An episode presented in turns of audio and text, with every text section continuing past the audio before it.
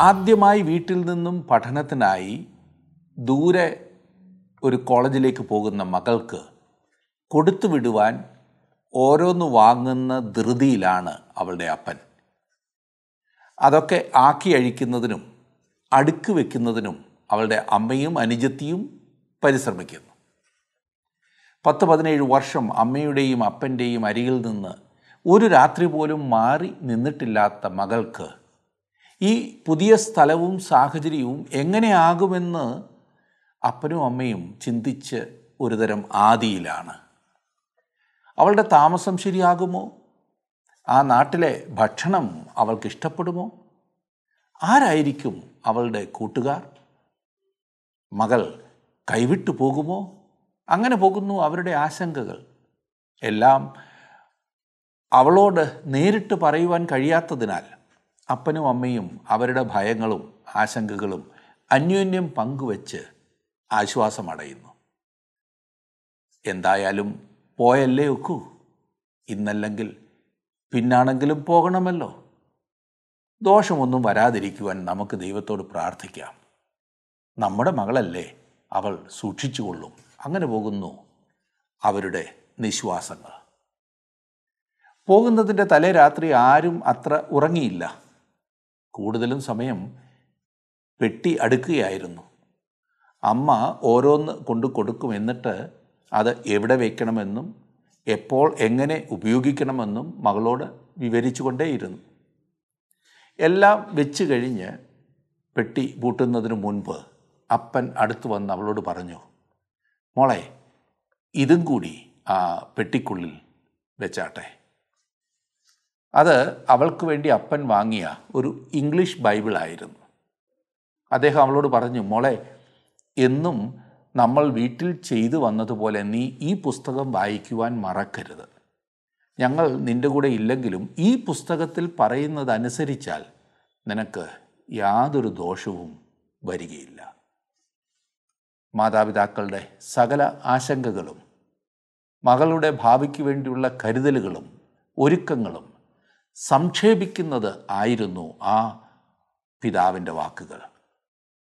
നമ്മുടെ എല്ലാം ജീവിതത്തിൽ അതിപ്രധാനമായിട്ടുള്ളത് അതുതന്നെയാണ് മറക്കരുത്.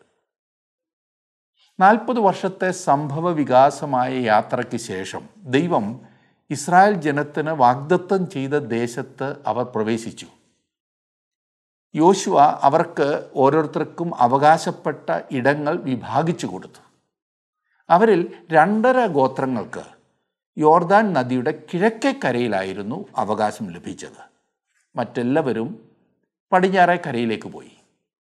ഇപ്പോൾ ഈ രണ്ടര ഗോത്രങ്ങൾ അവരുടെ അവകാശ ഭൂമിയിലേക്ക് പോകുവാൻ തയ്യാറായിരിക്കുന്നു. അവരോട് യോശുവ പറയുന്നത് ഞാനൊന്ന് വായിക്കാം. യോശുവയുടെ പുസ്തകം ഇരുപത്തിരണ്ടാം അധ്യായത്തിന്റെ അഞ്ചാം വാക്യം. എന്നാൽ നിങ്ങളുടെ ദൈവമായ ഹോവയെ സ്നേഹിക്കുകയും അവന്റെ എല്ലാ വഴികളിലും നടന്ന് അവന്റെ കൽപ്പനകൾ പ്രമാണിക്കുകയും അവനോട് പറ്റിച്ചേർന്ന് പൂർണ ഹൃദയത്തോടും പൂർണ മനസ്സോടും കൂടെ അവനെ സേവിക്കുകയും ചെയ്യണമെന്ന് യഹോവയുടെ ദാസനായ മോശ നിങ്ങളോട് കൽപ്പിച്ചിട്ടുള്ള കൽപ്പനയും ന്യായപ്രമാണവും ആചരിപ്പാൻ ഏറ്റവും ജാഗ്രതയായിരിപ്പീൻ. നാം ഏത് കാലത്താണ് ജീവിക്കുന്നതെങ്കിലും ഏതൊരു സ്ഥലത്താണ് ജീവിക്കുന്നതെങ്കിലും മറക്കാതെ എപ്പോഴും ഓർക്കുവാൻ ഒരു നല്ല ആലോചന. യോശുവയുടെ പുസ്തകം ഇരുപത്തിരണ്ടാം അധ്യായമാണ് നാം ഇന്ന് പഠിക്കുവാൻ പോകുന്നത്. ഇരുപത്തിയൊന്ന് അധ്യായങ്ങൾ നാം പഠിച്ചു കഴിഞ്ഞിരുന്നല്ലോ. അതിമനോഹരമായ ആലോചനകളാണ് ഈ ഭാഗത്തു നമുക്ക് ലഭിക്കുന്നത്. ഇന്നത്തെ ഭാഗം എടുത്താട്ട് നമുക്ക് ഒരുമിച്ച് അത് പഠിക്കാം.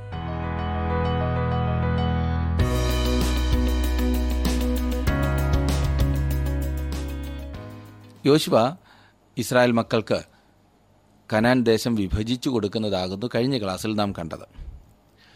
പ്രത്യേകിച്ചും യോശുവ സങ്കേത നഗരങ്ങൾ അതെ അബദ്ധവശാൽ ആരെയെങ്കിലും കുല ചെയ്ത ഒരു മനുഷ്യന് ഓടിപ്പോയി രക്ഷപ്പെടുവാൻ സാധിക്കുന്ന സങ്കേത നഗരങ്ങൾ നിയമിച്ചു കൊടുത്തത് നാം കാണുകയുണ്ടായി. വളരെ അർത്ഥവത്വം നമുക്ക് ആത്മീയമായി വളരെയേറെ ഉത്തേജനം നൽകുന്നതുമായ ഒരു ചിന്തയാണ് ഈ സങ്കേത നഗരങ്ങളിൽ നിന്ന് നാം കാണുകയുണ്ടായല്ലോ. അതിനുശേഷം നാം കണ്ടു ലേവി ഗോത്രത്തിന് ദൈവം പ്രത്യേക ഒരു സ്ഥലം വിഭജിച്ചു കൊടുത്തില്ല. അവർക്ക് ദേശത്തെല്ലായിടവും അവകാശം ദൈവം കൊടുക്കുന്നു. അത് ഭൂപ്രദേശമല്ല അവകാശമായി കൊടുത്തത്.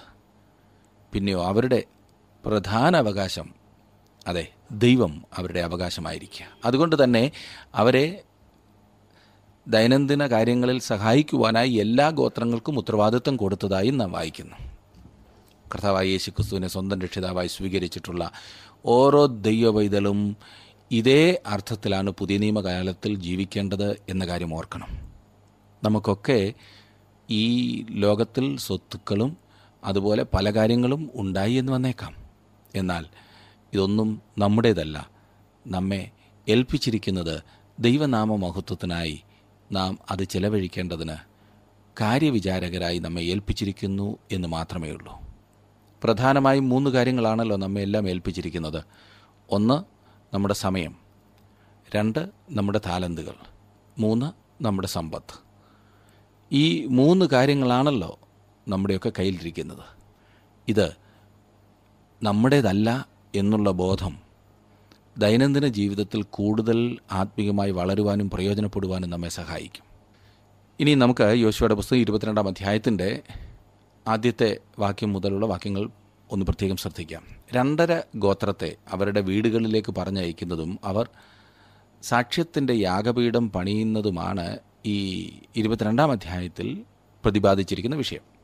ഈ രണ്ടര ഗോത്രങ്ങൾ മറ്റു ഗോത്രങ്ങളോടൊപ്പം ദേശത്ത് തങ്ങളുടെ അവകാശം കൈപ്പറ്റിയില്ല എന്ന കാര്യം ഓർക്കുന്നുണ്ടല്ലോ. അവർ യോർദാൻ നദിക്ക് കിഴക്കേ കരയിൽ തന്നെ പാർക്കുവാൻ തീരുമാനിച്ചു. കനാൻ ദേശം കൈവശമാക്കുന്നതിൽ സഹായിക്കുവാൻ അവരുടെ സൈന്യത്തെ കൂടി അയക്കുമെങ്കിൽ മാത്രം യോർദാന്റെ കിഴക്കേ കരയിൽ താമസിക്കുവാൻ അവർക്ക് അനുവാദം കൊടുത്തിരുന്നു എന്ന് നാം കണ്ടു. അവർ അപ്രകാരം സഹായിക്കാമെന്ന് സമ്മതിക്കുകയും അപ്രകാരം ചെയ്യുകയും ചെയ്തു. യുദ്ധം അവസാനിക്കുകയും ദേശം കൈവശമാക്കുന്നതിൽ യോശുവയും തന്നോടുകൂടിയുള്ളവരും വിജയിക്കുകയും ചെയ്തു എന്ന് നാം കണ്ടു. അപ്പോൾ അവർക്ക് അവരുടെ വീടുകളിലേക്ക് മടങ്ങുവാൻ സ്വാതന്ത്ര്യമുണ്ടായിരുന്നു. ഇരുപത്തിരണ്ടാം അധ്യായം യോശുവയുടെ പുസ്തകം ഇരുപത്തിരണ്ടാം അധ്യായത്തിന്റെ ആദ്യത്തെ മൂന്ന് വാക്യങ്ങൾ ഞാനൊന്ന് വായിക്കാം. അക്കാലത്ത് യോശുവ രൂപേന്യരെയും ഗാദ്യരെയും മനസ്സിയുടെ പാതി ഗോത്രത്തെയും വിളിച്ചു. അവരോട് പറഞ്ഞത് യഹോവയുടെ ദാസനായ മോശ നിങ്ങളോട് കൽപ്പിച്ചതൊക്കെയും നിങ്ങൾ പ്രമാണിക്കുകയും ഞാൻ നിങ്ങളോട് കൽപ്പിച്ച സകലത്തിലും എന്റെ വാക്ക് അനുസരിക്കുകയും ചെയ്തിരിക്കുന്നു. നിങ്ങൾ ഈ കാലമൊക്കെയും നിങ്ങളുടെ സഹോദരന്മാരെ ഇന്ന് വരെ വിട്ടുപിരിയാതെ നിങ്ങളുടെ ദൈവമായ യഹോവയുടെ കൽപ്പന പ്രമാണിച്ച് നടന്നിരിക്കുന്നു. രണ്ടര ഗോത്രങ്ങൾ പോകുന്നതിനു മുമ്പ് യോശു അവരെ വിളിച്ചു കൂട്ടുകയും അവർ ചെയ്ത നല്ല പ്രവർത്തിക്ക് അവരെ അഭിനന്ദിക്കുകയും ചെയ്തു. ഇവിടെ നാം ഒരു കാര്യം ഓർക്കണം. അവരുടെ സഹോദരന്മാരെ സഹായിക്കുന്നതിൽ കൂടി അവർ ഒരു നല്ല കാര്യമാണ് ചെയ്തത് എന്ന് യോശു അവരോട് പറഞ്ഞു. അനന്തരം അവൻ അവർക്കൊരു ഭയനിർദ്ദേശം നൽകി. അഞ്ചാം വാക്യത്തിൽ. എന്നാൽ നിങ്ങളുടെ ദൈവമായ യഹോവയെ സ്നേഹിക്കുകയും അവന്റെ എല്ലാ വഴികളിലും നടന്ന് അവന്റെ കൽപ്പനകൾ പ്രമാണിക്കുകയും അവനോട് പറ്റിച്ചേർന്ന് പൂർണ ഹൃദയത്തോടും പൂർണ മനസ്സോടും കൂടി അവനെ സേവിക്കുകയും ചെയ്യണമെന്ന് യഹോവയുടെ ദാസനായ മോശം നിങ്ങളോട് കൽപ്പിച്ചിട്ടുള്ള കൽപ്പനയും പ്രമാണവും ആചരിപ്പാൻ ഏറ്റവും ജാഗ്രതയായിരിപ്പീൻ. യോർദാന്റെ എതിർകരയിൽ പാർക്കുവാൻ ഒരു വിധത്തിൽ പറഞ്ഞാൽ തെറ്റായ വശത്ത് പാർക്കുവാൻ ഈ ഗോത്രങ്ങൾ തീരുമാനിച്ചെങ്കിലും അവർ മോശയുടെ ന്യായപ്രമാണം അനുഷ്ഠിക്കേണ്ടതാണെന്ന് അവർക്ക് മുന്നറിയിപ്പ് നൽകിയിരിക്കുന്നു. അവരുടെ ചുമതലകളെക്കുറിച്ച് മുന്നറിയിപ്പ് നൽകിയ ശേഷം യോശുവ അവരെ അനുഗ്രഹിച്ച് പറഞ്ഞയച്ചു എന്നാണ് നാം കാണുന്നത്. ആവർത്തന പുസ്തകത്തിലൂടെ മോശ ജനത്തിന് നൽകിയ അതിപ്രധാന ദൂത് യോശുവ സംക്ഷിപ്തമായി ഇവിടെ പ്രഖ്യാപിക്കുകയാണ്. ദൈവത്തോടുള്ള സ്നേഹത്തിന്റെ അടിസ്ഥാനത്തിൽ വേണം അനുസരണം. ഇസ്രായേൽ ജനം തങ്ങളുടെ സൈനിക ഉത്തരവാദിത്തങ്ങൾ നിവർത്തിച്ചെങ്കിലും യോശുവ അവരുടെ ആത്മീയ ഉത്തരവാദിത്തങ്ങൾ അവരെ ഓർപ്പിക്കുകയാണ്. പലപ്പോഴും നാം ചെയ്യേണ്ട കാര്യങ്ങളെക്കുറിച്ച് വളരെയേറെ ചിന്തിച്ച് നാം ആരായിരിക്കണമെന്നുള്ള പ്രധാനപ്പെട്ട സംഗതി നാം മറന്നു കളയാറുണ്ട്. എങ്ങനെ എങ്കിലും എന്തെങ്കിലുമൊക്കെ ചെയ്ത് തീർക്കുവാനുള്ള തത്രപ്പാടിൽ ജീവിതത്തെ ക്രമീകരിക്കുവാൻ മറന്നുപോകുന്ന അനുഭവം. ഇല്ലേ? നാം ചെയ്യേണ്ട കാര്യങ്ങളെക്കുറിച്ച് വളരെയേറെ ചിന്തിച്ച് നാം ആരായിരിക്കണം എന്നുള്ള പ്രധാനപ്പെട്ട സംഗതി. നാം വാസ്തവത്തിൽ കർത്താവിന്റെ മക്കളാകുന്നു എന്ന് നമുക്ക് ഉറപ്പുണ്ടെങ്കിൽ നാം ദൈവത്തെ സ്നേഹിക്കുകയും സന്തോഷപൂർവം അവനെ സേവിക്കുകയും ചെയ്യും. ദൈനംദിന ഉത്തരവാദിത്തങ്ങളും ശുശ്രൂഷകളും നമുക്ക് അവനോടുള്ള സ്നേഹത്തെ എടുത്തു കളയുകയല്ല. ഇത് അവനോടുള്ള സ്നേഹവും കൂട്ടായ്മയും എങ്ങനെയും ആകട്ടെ എന്തെങ്കിലുമൊക്കെ ചെയ്തു തീർത്താൽ നന്നായിരുന്നു എന്ന ചിന്തയിൽ ഓടുകയാണ്. ഒരു നല്ല ഉദാഹരണമാണ് നാം ബഥാനിയിലെ ആ മാർത്ത മറിയ സഹോദരിമാരുടെ ജീവിതത്തിൽ കാണുന്നത്. ലൂക്കോസിന്റെ സുവിശേഷം പത്താം അധ്യായത്തിൽ നാം അതേക്കുറിച്ച് വായിക്കുന്നുണ്ടല്ലോ. മാർത്ത കർത്താവിനെ ശുശ്രൂഷിക്കുന്നതിൽ ആകെ കുഴങ്ങി. അനേകരും ആത്മീക ജീവിതത്തിൽ കുഴങ്ങിയവരാകുന്നു. അവൾ വളരെ പരിഭവപ്പെട്ട് കർത്താവിന്റെ അടുത്ത് വന്ന് പറയുകയാണ് ഗുരു എന്റെ സഹോദരി എന്നെ തനിച്ചാക്കിയിട്ട് ഇവിടെ വന്നിരിക്കുന്നതിൽ നിനക്ക് വിചാരമില്ലയോ? എന്നിട്ട് പറയുന്നത് അവളോട് കൽപ്പിച്ചാലും എന്നെ വന്ന് സഹായിപ്പാൻ. കർത്താവിന്റെ വാക്കുകൾ എത്ര ഉന്നതമാണ് അർത്ഥവത്താണ്. കർത്താവ് പറയുകയാണ് മാർത്തേ മാർത്തേ അല്പമേ വേണ്ടു അല്ല ഒന്നു മതി. മറിയ നല്ല അംശം തിരഞ്ഞെടുത്തിരിക്കുന്നു. നീ പലതിനെ ചൊല്ലി വിചാരപ്പെട്ടും മനം കലങ്ങിയും ഇരിക്കുന്നു അനേകർക്കും ദൈവിക ശുശ്രൂഷയിൽ അത് നല്ല കാര്യങ്ങൾ ചെയ്യുന്നതിൽ വളരെയധികം ജാഗ്രതയുണ്ട് വളരെയധികം ഓട്ടമുണ്ട് വളരെയധികം തിടുക്കത്തോടുകൂടി അത് ചെയ്യുന്നുണ്ട്. എന്നാൽ സ്വന്തം ജീവിതത്തിൽ യാതൊരു സന്തോഷവുമില്ല ഒരു ഉന്മേഷവുമില്ല. മനം കലങ്ങിയും വിചാരപ്പെട്ടുമിരിക്കുകയാണ്. സംഘർഷം. ദൈവം അതിനായിട്ടല്ല നമ്മളെ വിളിച്ചത്. കർത്താവ് വാസ്തവത്തിൽ പറയുന്നത് മാർത്തേ മാർത്തേ എനിക്ക് നീ ഇത്ര കഷ്ടപ്പെട്ടൊന്നും തന്നില്ലെങ്കിലും സാരമില്ല. ഈ മറിയ ചെയ്തതുപോലെ എന്റെ പാതപീഠത്തെങ്കിലിരുന്ന് നീ എന്നോട് കേട്ട് പഠിക്കുന്നുവെങ്കിൽ അതാണ് ഏറ്റവും പ്രധാനപ്പെട്ട കാര്യം. നിന്റെ ജീവിതത്തെ ആദ്യം ക്രമീകരിക്കുക. എന്നിട്ട് എന്തെങ്കിലും എനിക്ക് വേണ്ടി ചെയ്യുവാൻ നീ തത്രപ്പെടുക. ഇതേ ആഹ്വാനമാകുന്നു യോശുവ ഇവിടെ നൽകുന്നത്. അവരോട് പറയുകയാണ് നിങ്ങൾ ഈ ലോകത്തിന്റെതായ വഴികളിൽ ഓടി ഉള്ള സന്തോഷവും സമാധാനവും കൂടി നഷ്ടപ്പെടുത്താതെ മോശ നിങ്ങളോട് കൽപ്പിച്ചതായ ആ കാര്യങ്ങൾ ചെയ്യുവാൻ മറക്കരുത്. എന്താണ് ആ കാര്യങ്ങൾ? ദൈവത്തിന്റെ എല്ലാ വഴികളിലും നടന്ന് അവന്റെ കൽപ്പനകൾ പ്രമാണിച്ച് അവനോട് പറ്റിച്ചേർന്ന് പൂർണ ഹൃദയത്തോടും പൂർണ മനസ്സോടും കൂടെ അവനെ സേവിക്കുക. ഇനി നമുക്ക് അടുത്ത വാക്യത്തിലേക്ക് വരുമ്പോൾ ആറാം വാക്യം. ഇങ്ങനെ യോശു അവരെ അനുഗ്രഹിച്ചു യാത്ര അയച്ചു അവർ തങ്ങളുടെ വീടുകളിലേക്ക് പോവുകയും ചെയ്തു. ഈ രണ്ടര ഗോത്രങ്ങൾ അവരുടെ വീടുകളിലേക്ക് മടങ്ങിപ്പോയി എന്ന് നാം വായിക്കാം. ഏഴ് മുതലുള്ള വാക്യങ്ങൾ നോക്കിക്കാട്ട്. മനുഷ്യയുടെ പാതി ഗോത്രത്തിന് മോശ ബാശാനിൽ അവകാശം കൊടുത്തിരുന്നു. മറ്റേ പാതി ഗോത്രത്തിന് യോർദാൻ അക്കരെ പടിഞ്ഞാറ് അവരുടെ സഹോദരന്മാരുടെ ഇടയിൽ യോശുവ കൊടുത്തു. അവരെ അവരുടെ വീടുകളിലേക്ക് അയച്ചപ്പോൾ യോശു അവരെ അനുഗ്രഹിച്ചു. അവരോട് പറഞ്ഞത് വളരെ നാൽക്കാലികൾ വെള്ളി പൊന്ന് ചെമ്പ് ഇരുമ്പ് വളരെ വസ്ത്രം എന്നിങ്ങനെ അനവധി സമ്പത്തോടും കൂടെ നിങ്ങൾ നിങ്ങളുടെ വീടുകളിലേക്ക് മടങ്ങിപ്പോകുകയും നിങ്ങളുടെ ശത്രുക്കളുടെ പക്കൽ നിന്ന് കിട്ടിയ കൊള്ള നിങ്ങളുടെ സഹോദരന്മാരുമായി പങ്കിടുകയും ചെയ്യുവിൻ. ഒൻപതാം വാക്യം. അങ്ങനെ രൂപന്യരും ഗാദ്യരും മനശയുടെ പാതിഗോത്രവും മോശമുഖാന്തരം യഹോവ കൽപ്പിച്ചതുപോലെ അവർ കൈവശമാക്കിയിരുന്ന അവകാശദേശമായ ഗിലയാദ് ദേശത്തേക്ക് മടങ്ങിപ്പോകേണ്ടതിന് കനാൻ ദേശത്തിലെ ഷീലോവിൽ നിന്ന് ഇസ്രായേൽ മക്കളെ വിട്ട് പുറപ്പെട്ടു. പത്താം വാക്യം. അവർ കനാൻ ദേശത്തിലെ യോർദാന്യ പ്രദേശങ്ങളിൽ എത്തിയപ്പോൾ റൂബേന്യരും ഗാദ്യരും മനസ്സിയുടെ പാതിഗോത്രവും യോർദാന് സമീപത്തൊരു യാഗപീഠം കാഴ്ചയ്ക്ക് വലുതായിരിക്കുന്ന ഒരു യാഗപീഠം പണിതു. നാം ഇവിടെ വളരെ മനോഹരമായിട്ടുള്ള ഒരു കാര്യമാണ് ഇവർ ചെയ്തതായി കാണുന്നത്. അവർ ഈ യാഗപീഠം യോർദാന്റെ പടിഞ്ഞാറെ കരയിലായിരിക്കണം നിർമ്മിച്ചത് പണിതത്. കാഴ്ചയ്ക്ക് വേണ്ടിയുള്ള ഒരു യാഗപീഠമായിരുന്നു അത്. അത് ഒരു അസാധാരണമായ അവതരണമാണ്. കാഴ്ചയ്ക്ക് വലുതായ ഒരു യാഗപീഠം. വളരെ അകലെ നിന്ന് തന്നെ അത് കാണുവാൻ കഴിയുമായിരുന്നു എന്നാണല്ലോ അതിന്റെ അർത്ഥം.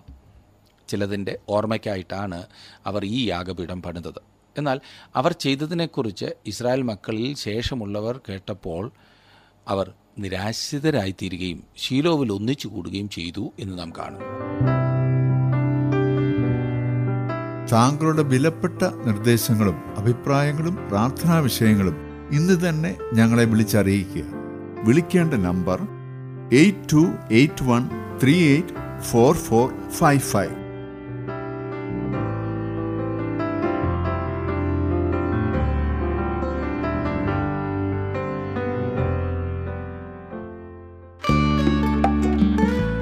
ഇന്നത്തെ പ്രോഗ്രാം താങ്കൾക്ക് ഇഷ്ടപ്പെട്ടുവോ? എങ്കിൽ ഉടൻ തന്നെ ഞങ്ങൾക്കൊരു മിസ് കോൾ തരിക. അടുത്ത വിജയി ഒരുപക്ഷെ താങ്കളായിരിക്കാം.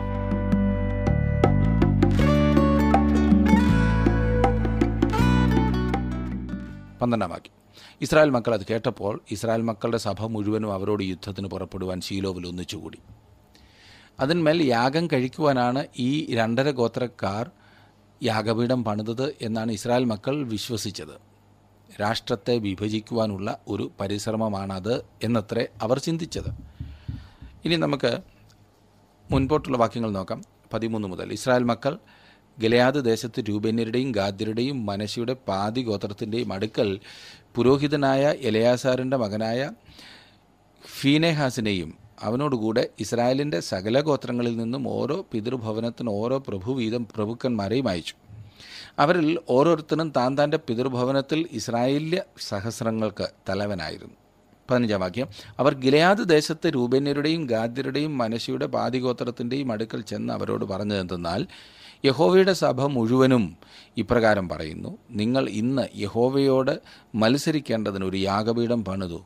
ഇന്ന് യഹോവയെ വിട്ടുമാറുവാൻ തക്കവണ്ണം നിങ്ങൾ ഇസ്രായേലിന്റെ ദൈവത്തോട് ചെയ്തിരിക്കുന്ന ഈ ദ്രോഹം എന്ത്? പതിനേഴാം വാക്യം കൂടി നോക്കാം. പെയോർ സംബന്ധിച്ചുണ്ടായ അകൃത്യം നമുക്ക് പോരായോ? അത് നിമിത്തം യഹോവയുടെ സഭയ്ക്ക് ബാധ ഉണ്ടായിട്ടും നാം ഇന്നുവരെ അത് നീക്കി നമ്മെ തന്നെ ശുദ്ധീകരിച്ച് തീർന്നിട്ടില്ലല്ലോ. ബാലിന് യാഗപീഠം പണിതതായി ഇസ്രായേൽ മക്കൾ ഈ രണ്ടര ഗോത്രങ്ങളുടെ മേൽ കുറ്റം ആരോപിച്ചു.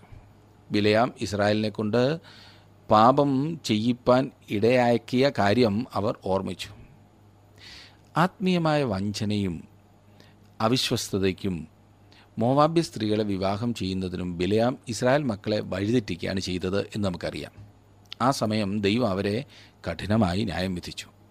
അതുതന്നെ വീണ്ടും സംഭവിക്കാൻ പോകുന്നു എന്ന് അവർ ഭയപ്പെട്ടു. എന്നാൽ ഈ രണ്ടര ഗോത്രങ്ങൾ തങ്ങളുടെ പ്രവർത്തനത്തിന് നല്ല ഒരു വിശദീകരണം നൽകിയതായി നാം കാണുന്നു. ഇരുപത്തി ഒന്ന് മുതലുള്ള വാക്യങ്ങളിൽ അത് നാം കാണുന്നുണ്ട്. ഇരുപത്തിയൊന്ന് മുതൽ. അതിന് റൂബേന്യരും ഗാദ്യരും മനശയുടെ പാതിഗോത്രവും ഇസ്രായേല്യ സഹസ്രങ്ങളുടെ തലവന്മാരോട് ഉത്തരം പറഞ്ഞത്. സർവവല്ലഭനാകുന്ന ദൈവമായ യഹോവ സർവവല്ലഭനാകുന്ന ദൈവമായ യഹോവ തന്നെ അറിയുന്നു. ഞങ്ങൾ യഹോവയോടുള്ള മത്സരത്താലോ ദ്രോഹത്താലോ അങ്ങനെയെങ്കിൽ ഇന്ന് തന്നെ നിന്റെ രക്ഷ ഞങ്ങൾക്കില്ലാതെ പോകട്ടെ. യഹോവയെ വിട്ടുമാറേണ്ടതിന് ഞങ്ങളൊരു യാഗപീഠം പണിതു എങ്കിൽ. അല്ല അതിന്മേൽ ഹോമയാഗവും ഭോജനയാഗവും അർപ്പിപ്പാനോ സമാധാനയാഗങ്ങൾ കഴിപ്പാനോ ആകുന്നു എങ്കിൽ യഹോവ തന്നെ ചോദിച്ചു കൊള്ളട്ടെ യാഗം കഴിക്കുവാനുള്ള ഉദ്ദേശത്തോടെയല്ല അവർ യാഗപീഠം പണിതത്. തങ്ങളും ഇസ്രായേൽ ജനത്തിൽ ഉൾപ്പെടുന്നു എന്ന് അവരെ ഓർമ്മിപ്പിക്കുന്നതായിരുന്നു ഈ യാഗപീഠം. എത്ര മനോഹരമല്ലേ? സമാഗമന കൂടാരത്തിൽ കാണുന്ന ഹോമയാഗത്തിനുള്ള യാഗപീഠത്തിന്റെ ഒരു വലിയ പതിപ്പായിരുന്നിരിക്കാം അത്. എന്നാൽ അത് യാഗത്തിന് വേണ്ടി നിർമ്മിച്ചതല്ലായിരുന്നു.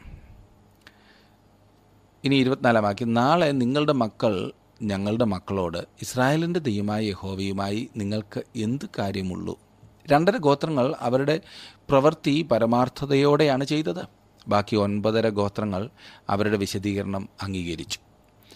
ഇനി ഞാൻ മുപ്പത്തി ഒന്നാം വാക്യത്തിലേക്ക് വരികയാണ്. പുരോഹിതനായ ഇലയാസാരന്റെ മകൻ ഫിനെഹാസ് റൂബേന്റെ മക്കളോടും ഗാദിന്റെ മക്കളോടും മനശിയുടെ മക്കളോടും നിങ്ങൾ യഹോവയോട് ഈ അകൃത്യം ചെയ്തിട്ടില്ലായകൊണ്ട് യഹോവ നമ്മുടെ മധ്യേ ഉണ്ട് എന്ന് ഞങ്ങൾ ഇന്ന് അറിഞ്ഞിരിക്കുന്നു. അങ്ങനെ നിങ്ങൾ ഇസ്രായേൽ മക്കളെ യഹോവയുടെ കയ്യിൽ നിന്ന് രക്ഷിച്ചിരിക്കുന്നു എന്ന് പറഞ്ഞു രണ്ടര ഗോത്രങ്ങളുടെ മേൽ കുറ്റം ആരോപിക്കുന്നതിൽ തങ്ങൾ ധൃതി കാട്ടുകയാണ് ചെയ്തതെന്ന് ഇസ്രായേൽ മക്കൾ മനസ്സിലാക്കി. നമ്മിൽ പലരും ഇതുപോലെ ചില കാര്യങ്ങളിൽ ധൃതി കാണിക്കാറുണ്ടല്ലേ? പറയരുതാത്തതും ചെയ്യരുതാത്തതുമായ കാര്യങ്ങൾ നാം പറയുകയും പ്രവർത്തിക്കുകയും ചെയ്യുന്നു. ദൈവജനത്തിന്റെ സംരക്ഷണത്തിനായിട്ടാണ് അങ്ങനെ ചെയ്യുന്നത് എന്നാണ് നമ്മുടെ വിചാരം. എന്നാൽ വാസ്തവത്തിൽ അപ്രകാരമല്ല സംഭവിക്കുന്നത്. യുദ്ധം ചെയ്യുവാനുള്ള ചിന്തയുമായി സഹോദരങ്ങൾക്കെതിരെ പുറപ്പെട്ടത് ഇസ്രായേൽ മക്കൾ ചെയ്ത തെറ്റായിരുന്നു. മറ്റൊരാളുടെ മനസ്സിൽ ഇപ്രകാരമുള്ള ഒരു ചിന്തയാകുന്നു എന്ന് നാം ഗ്രഹിക്കാതെ തന്നെ ആ ആളിനോട് യുദ്ധത്തിന് പുറപ്പെടുന്ന മനോഭാവം എത്ര നീചമാണെന്നറിയാമോ? ഇന്ന് അനേകരും ചെയ്യുന്ന കാര്യം ഇതാണ്. ഒരുപക്ഷെ മറ്റേ ആളിന്റെ കാഴ്ചപ്പാടിൽ ആ ആൾ ചെയ്യുന്നത് ശരിയായിരിക്കാം. അത് നാം മനസ്സിലാക്കുമ്പോൾ ആൾ ചെയ്യുന്നത് തെറ്റാകുന്നുവെങ്കിൽ ആളിനെ തിരുത്തുവാൻ സാധിക്കും ആളിനോട് നമുക്ക് സഹതാപം കാണിപ്പിക്കാൻ സാധിക്കും. നമ്മുടെ കുഞ്ഞുങ്ങളോട് നമ്മൾ സാധാരണ എങ്ങനെയാണ് ഇടപെടുന്നത്? സഹതാപത്തോടെ ഇല്ലേ? സ്നേഹത്തോടെ. വേറൊരു സഹോദരനോട് വേറൊരു സഹോദരിയോട് ഈ പറഞ്ഞതുപോലെ ആളിനെ മനസ്സിലാക്കി ഇടപെടുവാൻ നമുക്ക് സാധിക്കില്ലേ? പലപ്പോഴും നമുക്കതിന് ക്ഷമയില്ല. അത് സ്വാർത്ഥതയാണ്. പൈശാചികമാണ്. ദൈവം നമ്മിൽ നിന്ന് ആഗ്രഹിക്കുന്നത് നാം മറ്റുള്ളവരോട് സ്നേഹത്തോടും കരുതലോടും കൂടി ഓരോ കാര്യങ്ങളും ചെയ്യണം എന്നത്രേ. ഇവിടെ ഈ രണ്ടര ഗോത്രക്കാർ അവർ നല്ല ഒരു കാര്യമാണ് ചെയ്തത്. എന്നാൽ അതിനെ പ്രകാരമാകുന്നു കുറ്റപ്പെടുത്തുന്നത് അവരോട് യുദ്ധത്തിന് പോലുമുള്ള മനോഭാവത്തോടുകൂടി ബാക്കിയുള്ള ഒൻപതര ഗോത്രങ്ങൾ മുൻപോട്ട് വരുന്നു. എന്നെ ശ്രദ്ധിക്കുന്ന പ്രിയ സുഹൃത്തെ താങ്കളുടെ ജീവിതത്തിലും മറ്റുള്ളവരുമായുള്ള ബന്ധത്തിൽ ഇതുപോലെയുള്ള എടുത്തിയാട്ടങ്ങൾ പലപ്പോഴും ഉണ്ടായിട്ടില്ലേ? താങ്കൾ ചിന്തിക്കുന്നത് നൂറ് ശതമാനം ശരിയായിരിക്കാം. എന്നിരുന്നാലും മറ്റേയാൾ ചിന്തിക്കുന്നത് എന്ത് എന്ന് ഒന്ന് മനസ്സിലാക്കുവാൻ അല്പം സമയം കൊടുക്കുക. അതിനുവേണ്ടി അല്പം മനസ്സ് കൊടുക്കുക. ഇത് പലപ്പോഴും വളരെ ബുദ്ധിമുട്ടുള്ള ഒരു കാര്യമായി നാം കാണാറുണ്ട്. ഞാൻ പറയട്ടെ അതുകൊണ്ടുണ്ടാകുന്നത് ബന്ധങ്ങളിൽ ഉലച്ചിൽ മാത്രമാണ് അസ്വസ്ഥതയും യാതൊരു സന്തോഷമില്ലാത്ത അവസ്ഥയും.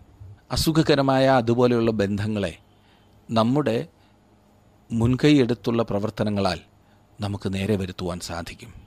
അത് നമ്മുടെ സ്വന്തം വീട്ടിലാകാം നമ്മുടെ സമൂഹത്തിലാകാം സഭയിലാകാം ജോലി ചെയ്യുന്ന രംഗങ്ങളിലാകാം.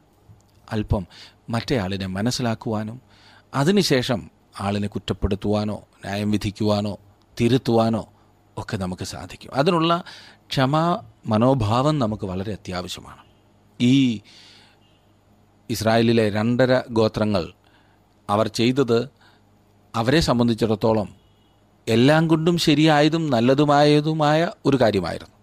എന്നാൽ ഒൻപതര ഗോത്രങ്ങൾ അവരെ കുറ്റപ്പെടുത്തുന്നു. ബന്ധങ്ങൾ വളരെ പ്രധാനപ്പെട്ടതാണ് സുഹൃത്തെ. അതൊരിക്കലും നാം നശിപ്പിക്കരുത്. അത് എന്ത് വില കൊടുത്തും കാത്തു സൂക്ഷിക്കുവാൻ നാം പ്രത്യേകം ശ്രദ്ധിക്കണം. നമ്മുടെ ആത്മീക ജീവിതത്തെ കൂടുതൽ ശക്തമാക്കി മുൻപോട്ട് കൊണ്ടുപോകുന്നത് ബന്ധങ്ങൾ എത്രമാത്രം ശരിയാകുന്നു എന്നുള്ളത് ആശ്രയിച്ചിരിക്കും. ജീവിതത്തിൽ ബന്ധങ്ങൾ ഏറെ പ്രധാനപ്പെട്ടതാകുന്നു. അശ്രദ്ധ കൊണ്ടും അറിവില്ലായ്മ കൊണ്ടും ബന്ധങ്ങളെ ശിഥിലമാക്കരുത്. ബോധപൂർവം ബന്ധങ്ങളെ പരിപോഷിപ്പിക്കണം. അതിന് നമുക്കെല്ലാം ആവശ്യം ദൈവവുമായുള്ള നമ്മുടെ ബന്ധം സജീവമായി സൂക്ഷിക്കുക എന്നതത്രേ. ഇന്നത്തെ പഠനത്തിൽ നാം ഈ വിഷയങ്ങളൊക്കെ അതിമനോഹരമായി കേൾക്കുകയുണ്ടായി പഠിക്കുകയുണ്ടായി. ജീവിതത്തിൽ അനുവർത്തിക്കുവാൻ നമുക്ക് ദൈവത്തോട് പ്രാർത്ഥിക്കാം. പ്രാർത്ഥിക്കാം. കർത്താവെ അവിടുത്തെ വചനത്തിലൂടെ ഞങ്ങളോട് സംസാരിച്ചു കൊണ്ടിരുന്നതിനായി സ്തോത്രം. അവിടുത്തെ വചനം ഞങ്ങളെ നേർനിലത്തിൽ നടത്തുന്നതാണല്ലോ. ഞങ്ങൾ ഒരിക്കലും നിന്റെ വചനത്തിലെ സത്യങ്ങളെ മറക്കാതെ ജീവിതത്തിൽ അത് അനുവർത്തിച്ചുകൊണ്ട് ജീവിപ്പാൻ അവിടെ ഞങ്ങൾക്ക് കൃപ നൽകണമേ. ഇന്ന് ഈ വചനം കേട്ട എല്ലാവരെയും വ്യക്തികളായും കുടുംബങ്ങളായും നീ അനുഗ്രഹിക്കണമേ. ദൈവകൃപ അനുഭവിച്ച് മുൻപോട്ട് പോകുവാൻ അവരെ സഹായിക്കണമേ. തുടർന്നും നിന്റെ വചനം പഠിപ്പാൻ ഞങ്ങൾക്ക് ആവേശവും ആഗ്രഹവും തരണമേ. യേശുക്രിസ്തുവിന്റെ നാമത്തിൽ തന്നെ. ആമേൻ. ദൈവം നിങ്ങളെ സമൃദ്ധിയായിട്ട് അനുഗ്രഹിക്കട്ടെ. വീണ്ടും കാണാം. ഇന്നത്തെ പ്രോഗ്രാം താങ്കൾക്ക് ഇഷ്ടപ്പെട്ടുവോ? എങ്കിൽ ഉടൻ തന്നെ ഞങ്ങൾക്കൊരു മിസ് കോൾ തരിക. അടുത്ത വിജയി ഒരുപക്ഷെ താങ്കളായിരിക്കാം.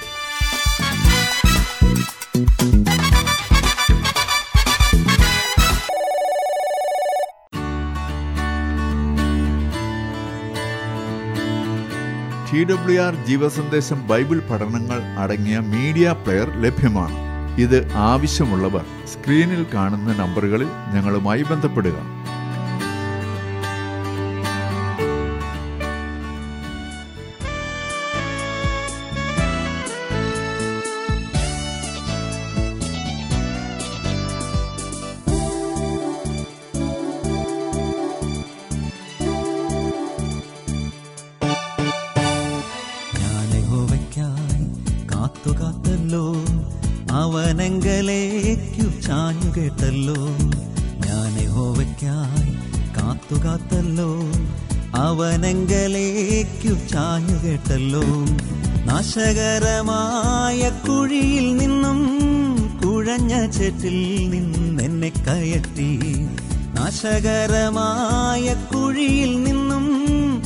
കുഴഞ്ഞ ചേറ്റിൽ നിന്നെന്നെ കയറ്റി. ഹല്ലേലൂയാ ഹല്ലേലൂയാ ഹല്ലേലൂയാ ഹല്ലേലൂയാ. മഹത്വവും ജ്ഞാനവും സ്തോത്രവും ബഹുമാനം ശക്തിയും ബലവും എന്നേശുവിന് മഹത്വവും ജ്ഞാനവും സ്തോത്രവും ബഹുമാനം ശക്തിയും ബലവും എന്നേശുവിന്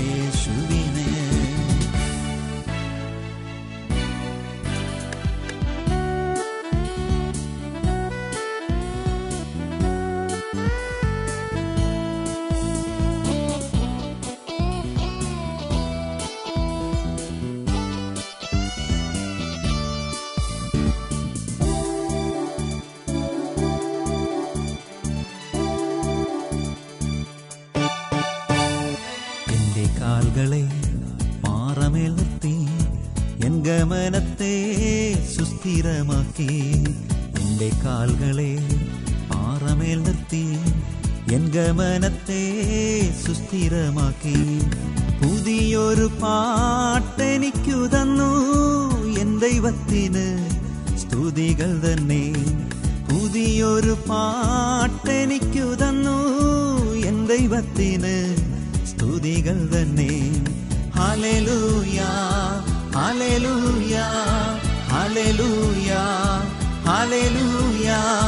മഹത്വവും ജ്ഞാനവും സ്തോത്രവും ബഹുമാനം ശക്തിയും ബലവും എന്നേശുവിന് മഹത്വവും ജ്ഞാനവും സ്തോത്രവും ബഹുമാനം ശക്തിയും ബലവും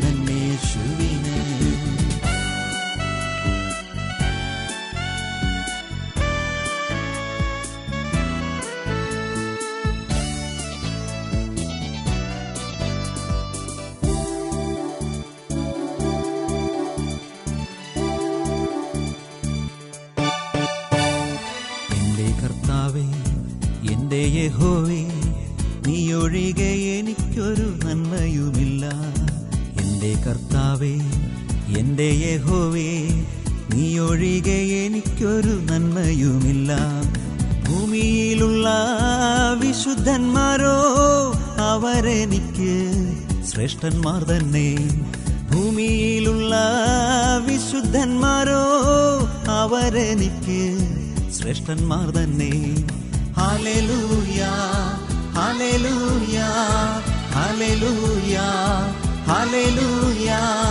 മഹത്വവും ജ്ഞാനവും സ്തോത്രവും ബഹുമാനം ശക്തിയും ബലവും എന്നേശുവിന് മഹത്വവും ജ്ഞാനവും സ്തോത്രവും ബഹുമാനം ശക്തിയും ബലവും എന്നേശുവിന്